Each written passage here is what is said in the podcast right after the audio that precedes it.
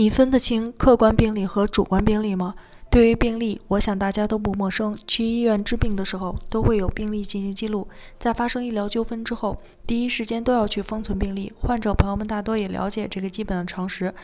但是前段时间我发现了一个问题：一个患者说医院伪造病例。他说他发生医疗纠纷之后去医院复印了病例，可是等到开庭的时候，医院提交给法院的病例比他当时复印的病例还多了一部分。然后他就觉得医院伪造了那部分病例。我想了一下，伪造病例的情况确实有一定的可能性。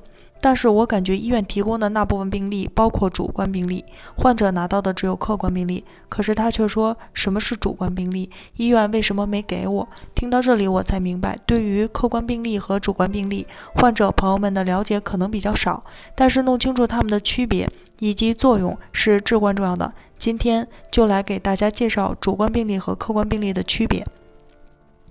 客观病例是指记录患者症状、生命体征、病史的病历材料，包括门诊病、包括门诊病历、住院志、体温单、医嘱单、化验单、医学影像检查资料、特殊检查同意书、手术同意书、手术及麻醉记录、病理资料、护理记录及国务院卫生行政部门规定的其他病历资料。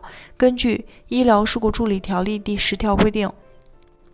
患者有权复印或者复制其门诊病历、住院志、体温单、医嘱单、化验单、医学影像检查资料、特殊检查同意书、手术同意书、手术及麻醉记录单、病理资料、护理记录以及国务院卫生行政部门规定的其他病历资料。主观病例是指医疗机构的医务人员对病情观察、对病史的了解和掌握进行的综合分析所做的记录。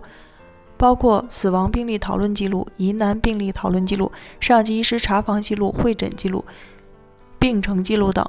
根据《医疗事故处理条例》第十六条规定，发生医疗事故争议时，死亡病例讨论记录、疑难病例讨论记录、上级医师查房记录、会诊意见、病程记录，应当在医患双方在场的情况下封存和启封。封存的病例资料可以是复印件，由医疗机构保管。通过上文对于客观病例和主观病例的介绍，我们可以来做一个比较。在发生医疗纠纷之后，对于客观病例，患者是可以封存并且复印的，也就是说，一般患者能够拿到的只有客观病例。对于主观病例，患者是可以封存，但是不能复印的，而是由医疗机关保管，患者是拿不到的。因此，就不难解答本文最开始的那个问题了。当去法院起诉之后，医患双方需要向法院提交全部病历材料。医院提供的包括主观病历，当然比患者提供的要多一些。所以不要一看到医院的资料比自己多就认为是伪造的。